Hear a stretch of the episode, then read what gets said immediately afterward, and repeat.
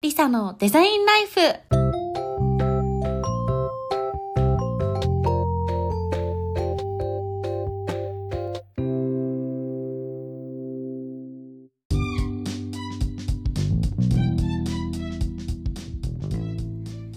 はい、皆さんこんにちは、リサです。お元気でしょうか？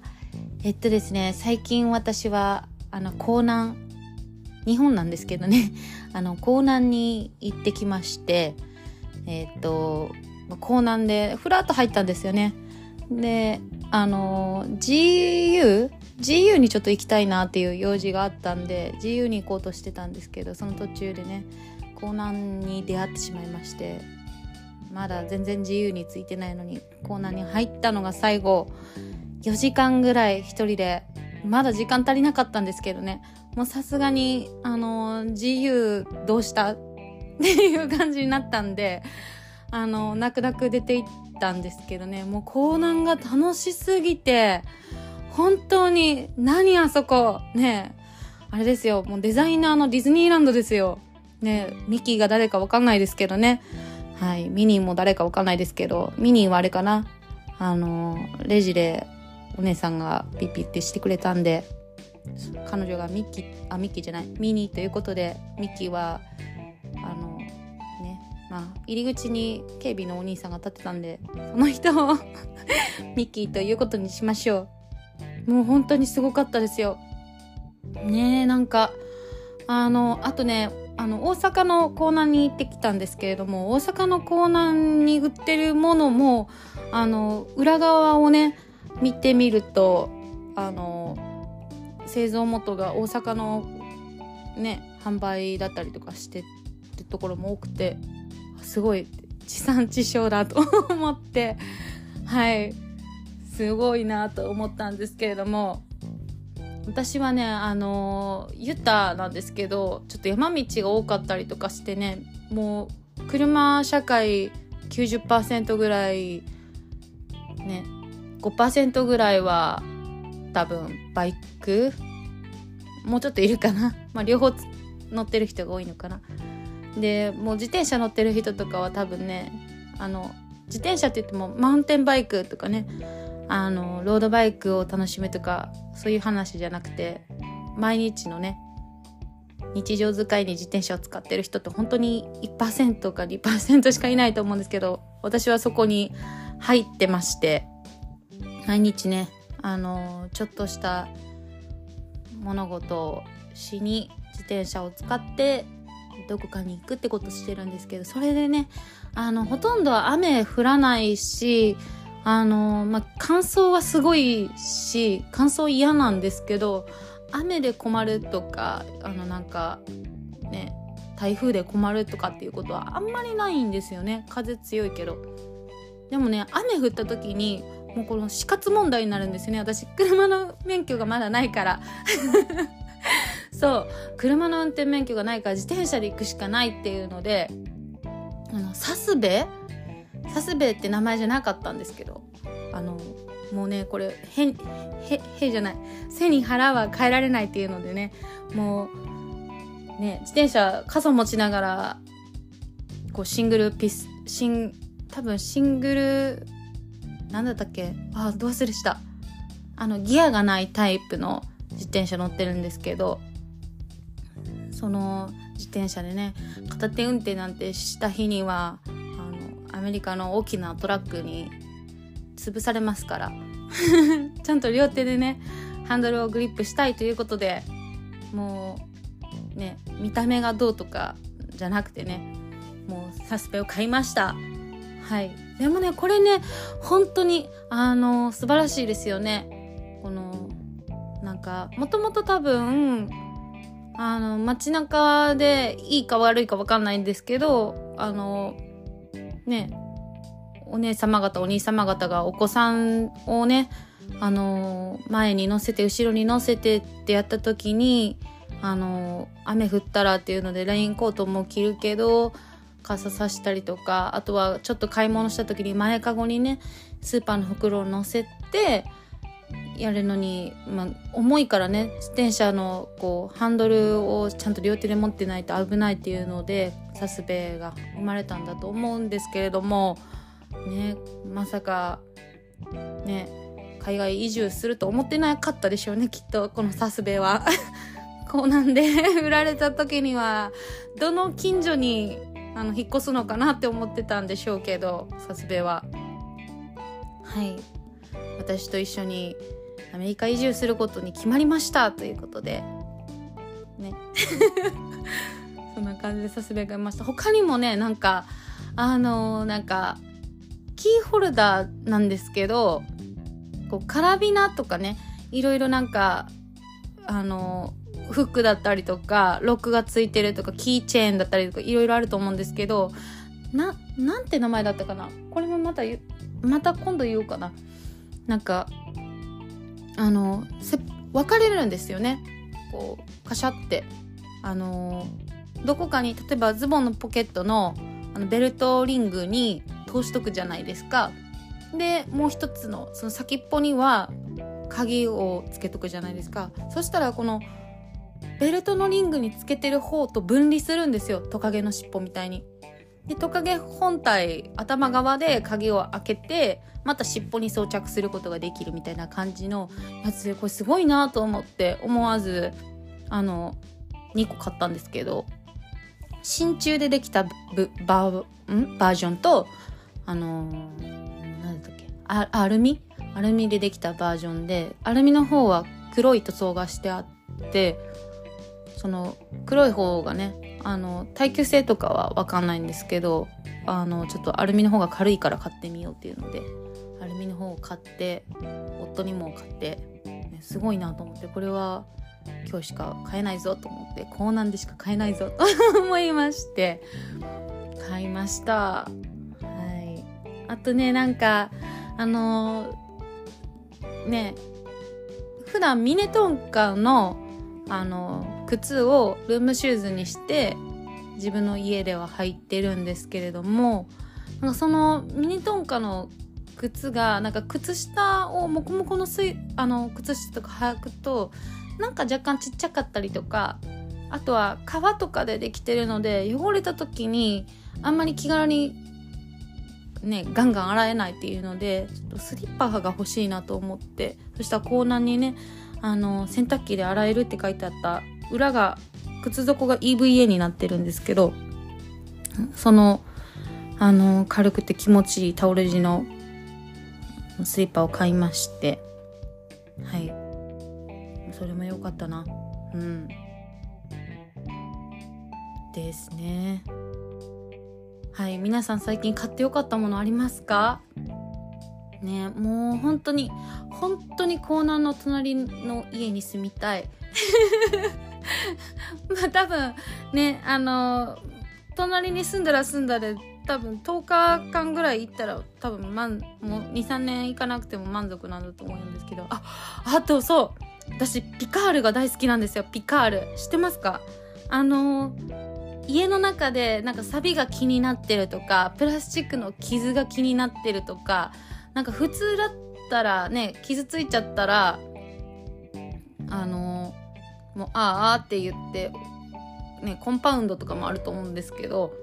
あの研磨剤とかねあると思うんですけどもうピカールがすごくてすごい良くてであのまた夫の話になるんですけど夫の時計がねあのわざとなんですけど気に入っててすごいプラスチックのあのなんていうの盤面？あなんていうのかな。文字盤のあ名前忘れた。またこれも。あの文字盤のなんか天面が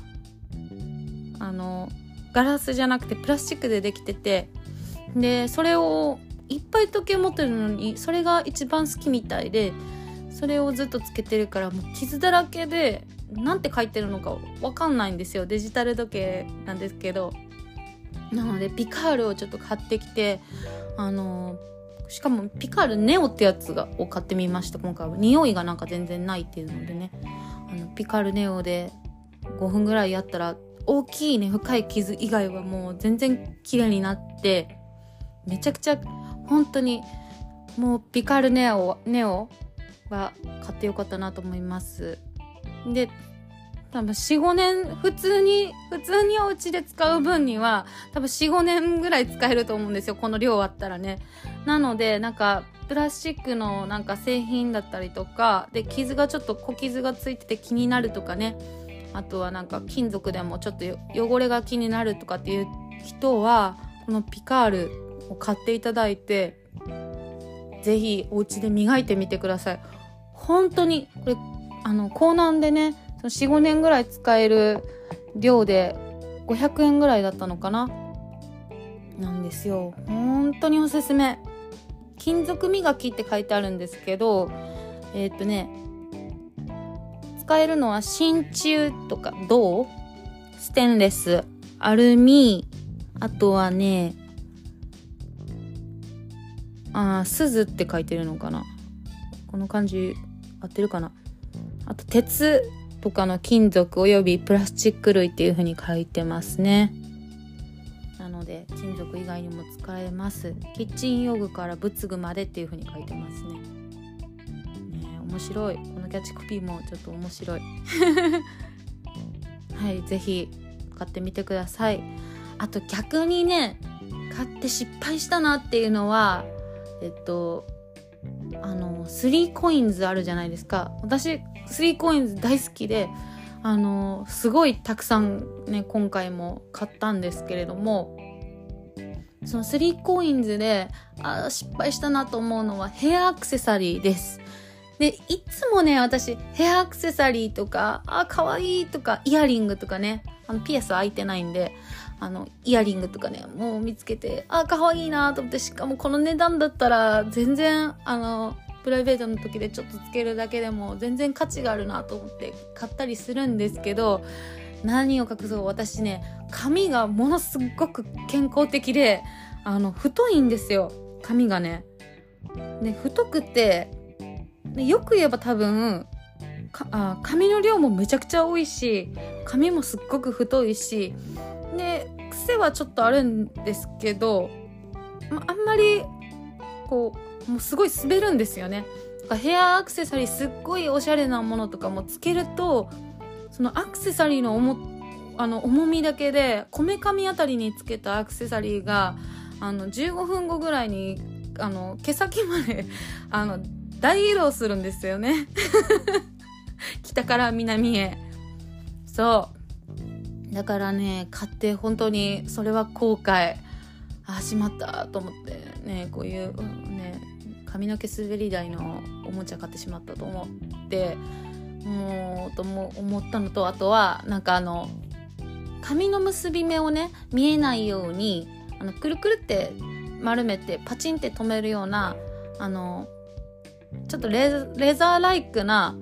こう髪留めみたいなのを買ったんですよただね髪の量が多すぎてパチンってやるとこ止まらないんですよ。で、それ止まら、止められないとね、全く使えないから、ね、ちょっと半分借り上げて、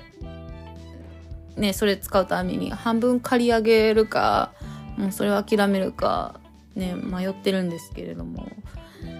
ねえ、本当に、それは買ってよくなかったなって思いましたね。うん。だから、ヘアアクセサリーとか買う、ね、最近はなんか放送とかしてあって試しにつけられなかったりとかもするのでうんなんか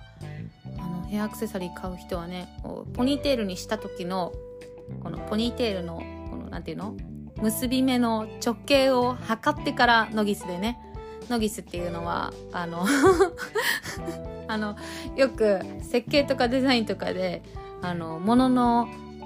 ね厚みだったりとかあの幅とかを測るやつなんですけど、まあ、知らない方もいると思うので、はい、ノギスでねこの直径を挟んであの測ってもらってでノギスをスティーコインズとかヘアアクセサリーショップに持って行ってそのパチンって留めるサイズのね留め具の直径をちゃんと測って寸法交差も考慮した上でご購入ください。というね、まあ、冗談を交えたあのがっかりエピソードだったんですけれどもうん。あとあのアメリカではねあの飲み物がやっぱあのペットボトルとか飲み物が気軽に買える値段じゃないので、まあ、健康にもねあまり良くないと思うので日本に来たぐらい時ぐらいはなんかちょこちょこ飲み物を買ってみようかなっていうのであの豆乳を買ったんですけれども豆乳ってなんかあのー、豆乳のパッケージ畳んだら畳んでくれてありがとうって書かれてるメーカーご存知ですかね？それをね久しぶりに手に取ってやっぱり畳んでくれてありがとうって書いてあってなんかこのね印刷コストも変わらないじゃないですか。こういう工夫次第でなんか誰かの気持ちをねあ買ってよかったなとかあのやってほしいことをねこう命令で伝えるんじゃなくて次からもこう畳みたくなるようなこうなんか誘導っていうのをさせてあげられる商品って素晴らしいなと思ってこれをね一言書き添えようとしたこのデザイナーさん多分グラフィックデザイナーの方と思うんですけど本当に尊敬の念を送りたいと思います。はい。ですね。うん。やっぱりあの日本はすごい素晴らしいですよね。あのアメリカもねもちろん素晴らしいんですけど全然やっぱり違うっていうのがね。うん。あとはなんか逆の面でねもっとこうしたらいいのになとかってちょっと思うのは、まあ、私あの子育てっていうのをしたことがないのであの年の離れた弟はいるんですけど、まあ、そんなねあの365日数十年間にわたって絶対的に自分が育てなければいけないという責務のももと 育ててらっしゃる方とはね全然あのねもう足元にも及ばないと思うんですけどもそういうね子供たちがなんかちょっとバイバイバイバイってこうその友達のね姿が見えなくなるまでこうバイバイって言ってるのってよく聞きますよね。でなんか最後の方はねもうこうまだ聞こえてるかなっていう希望を持ってもうはちきれんばかりの大声でねバイバイって言ってるんですけどあれ私すごい好きでなんか会社で働いてた時も時々そういう小学生の声が聞こえてくる職場だったんですけどそこでね、まあ、叫んでる声を聞くとその場その私が一緒に働いてた同僚たちもあのいっぱいたくさんいるいたんですけどそのみんながねなんかクスクスって笑ったりとかして誰もうるさいって言ったりとかなんかいやいい加減にしなさいとかって思ってる人全くいないんですけどそこに一緒にその子供のお父さんお母さんっていうのはなんかもう静かにしなさい迷惑になるからみたいな感じでこうねどうしても言わなきゃいけないっていうね気持ちで言う言うじゃないですか。なんかそれもなんかそういうあのお父さんお母さんへのプレッシャーっていうのがもっと優しくなるようなマイルドになるようななんか環境をなんか作っていけたらいいなっていうふうに思いましたね。うんなんかすっごいねなんか私が外から見てるだけなんでそうじゃないかもしれないんですけどね子育てすることにおいてすっごくあのお父さんお母さんへのなんかこうプレッシャーだったりとかこうしなければいけないみたいなあの決まりっていうのがすっごくタイトにあるような感じがして好きでね、まあ、そういう風に育てたいって思ってやってる分には全然いいと思うんですけど中にはなんかこうね本当はまあのびのび育てたいなとかなんかこのバイバイって言って友達と声がかすれるまでバイバイって言うようなことをね経験させたいっていうのかな。なんかそういうのもいいんじゃないと思うタイプもやっぱ多様性の時代なんでいろんな方がいらっしゃると思うんですよね。そういう人たちも心はそう思そういう思いであのいっぱいでもやっぱりねあの環境がねこう自分の意図とは他の異なるあの方法で子育てすることをちょっとなんか推奨してくるみたいな感じの環境を少し感じたんですよね。だからなんかもっと別にいろんな育て方あるしそんなみんなね赤ちゃんで泣き叫んでなんかあのねちょっとずつ迷惑をかけたりとか、まあ、大きな迷惑をかけたりとか しながらなんか大きくなってなんか行くんじゃないかなと思っってなんかそういうのがもっと伝わったらいいなと思います。なんかねデザインの話とだんだん最初に買ったものからすごく離れちゃいましたね。でもなんか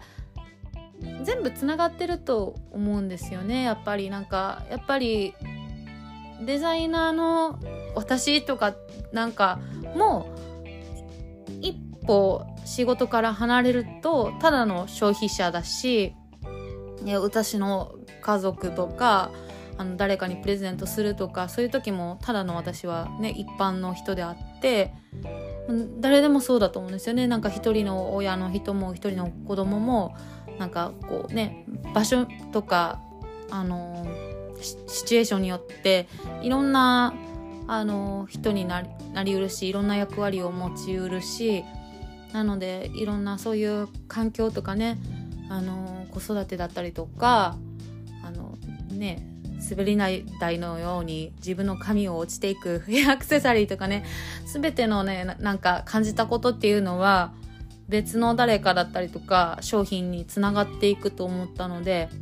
うん、これもこのねこんなポッドキャストの回も悪くないのかなと思っています。ねなんか皆さんはどんな風に感じてますか？なんかアメリカはねなんか全員じゃないと思うんですよ。そうじゃそれはなんかやっぱりあの公の場では子供がどう過ぎたことがあればあの安全のためにも親がセーブをかけるってもちろんあると思うんですけどなんかコストコとかでなんかわわってなっててもあのあの気をつけなさいよみたいな感じで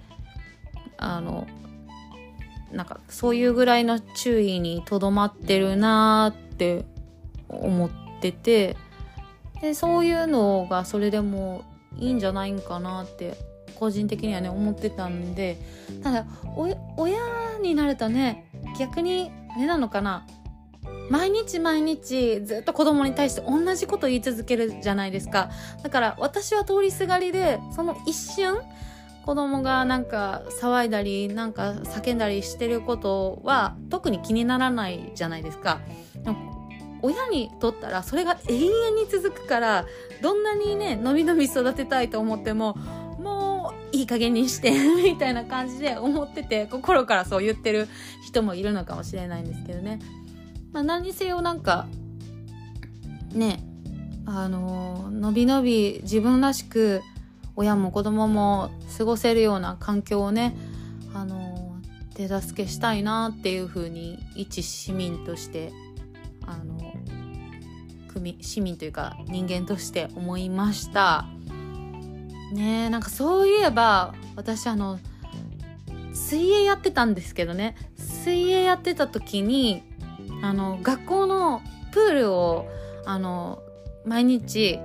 誰か変わる変わる浄化槽っていうのを動かしたりとかあとはなんかあのプールの水をねきれいに保つためになんか塩素かな？のタブレットを毎日こう数粒入れたりとかしてたんですけどあの石の水切りっていうのかな？なんか丸い石を見つけて水の上をねこうぴょんぴょんぴょんって跳ねさせてあのなんか何回飛ぶかを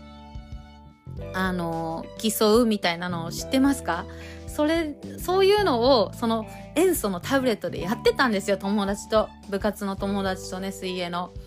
であの私が思いっきり投げたらそれがあの学校の隣にある家に家の窓ガラスを割ってしかもでっかいあのベランダっていうのかなバルコニーの窓を貫通してすっごい勢いでもう多分家の中に入ったと思うんですよもうだから家の中の人からしたら普通にふんふんふんってテレビ見てたらバリーンってなんかもう銃で撃たれたような 衝撃が入ってきたんでしょうね。で思いっきり私窓ガラス割っちゃってあのもうたたそこでなんかもう時間が止まってこうね身動きが逆に取れない感じになってですね、まあ、でも我に帰ってもう速攻その家まで行って「すみません」って謝りに行ったらあの同じクラスのあの友達のお家だったんですよね。その友達のお家だったのもあって、もう全然気にしなくていいよっていう風に言ってくださって、で、その、ね、なんか友達の、あの、両親に謝って、もう平謝りして、友達、で、私と一緒に水切りショットっていうのかなをやってた友達も一緒についてきてくれたんですけど、いや、思いっきり謝って、でも何もなんかこう叫ばれたりとか、なんか、あの、しかも今思うとね、弁償もしてないんですよね。すいませんでしたって言って、あ、いいよいいよって言って、本当に気にしないでって言ってもらっただけで、何も支払ってないし、でも、それを、なんか、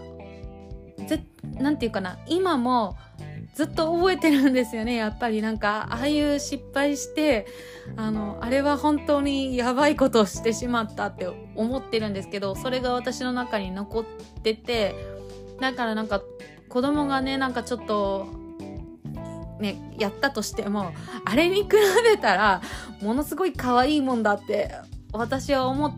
てて、なんかそういう風な、なんか子供の時にした失敗とかなんかやってしまったことっていうのが次の世代への寛容さだったりとかなんか思いやりっていうのにつながっていくのかなって思うとあながちなんか子供のしたいようにさせて、まあ、失敗したら失敗した時にそれを教えるみたいなのも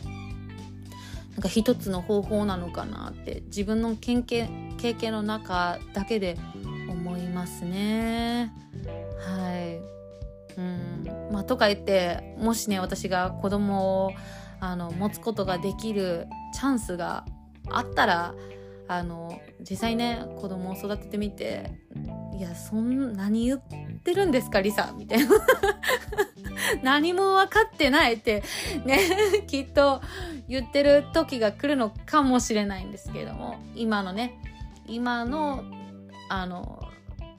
ただ一人のね人間として感じることはそういうことでしたってことで、まあ、とにかく皆さん港南に行ってみてください。あのデポも素敵なんですけどね。デポも大好きだけど。ポーツスポーツデポじゃない。あの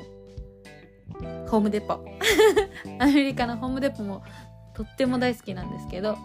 ぜひ皆さん日本に行かれた際は